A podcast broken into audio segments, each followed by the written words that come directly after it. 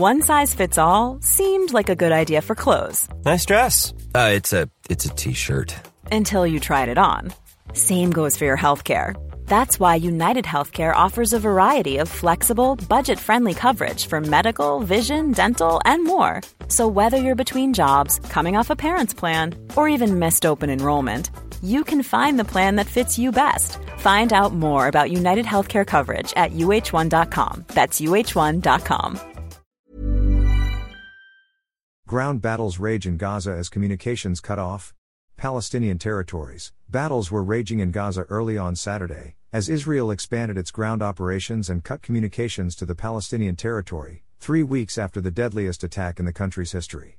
The United Nations warned of a looming unprecedented avalanche of human suffering inside the Gaza Strip, following weeks of relentless bombing by Israel, while the General Assembly pushed for an immediate humanitarian truce.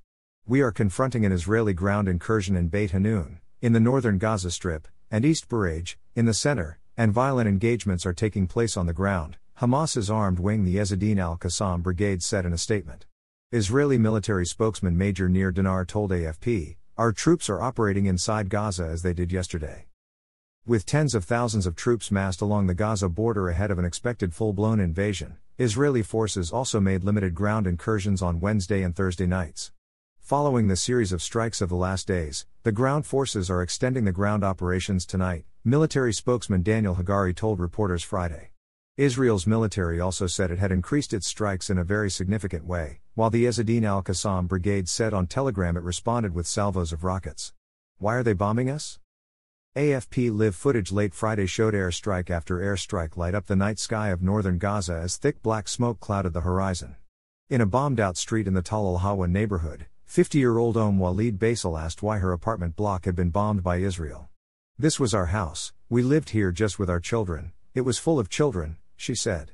Why are they bombing us? Why are they destroying our homes? Israel launched its bombardment of Gaza after Hamas gunmen stormed across the border on October 7, killing 1,400 people, mostly civilians, and kidnapping over 220 others, according to Israeli officials. The Hamas run health ministry said Friday that Israeli strikes on Gaza had now killed 7,326 people, more than 3,000 of them children. Hamas earlier said it was ready for an invasion. If Prime Minister Benjamin Netanyahu decides to enter Gaza tonight, the resistance is ready, Izzat al Rishq, a senior member of the Hamas political bureau, said on Telegram. The remains of his soldiers will be swallowed up by the land of Gaza. Internet cut. Hamas said all internet connections and communications across Gaza had been cut, and accused Israel of taking the measure to perpetrate massacres with bloody retaliatory strikes from the air, land, and sea. Human Rights Watch also warned that the near total telecommunications blackout in Gaza risks providing cover for mass atrocities. The Palestinian Red Crescent meanwhile said ambulance services had been disrupted.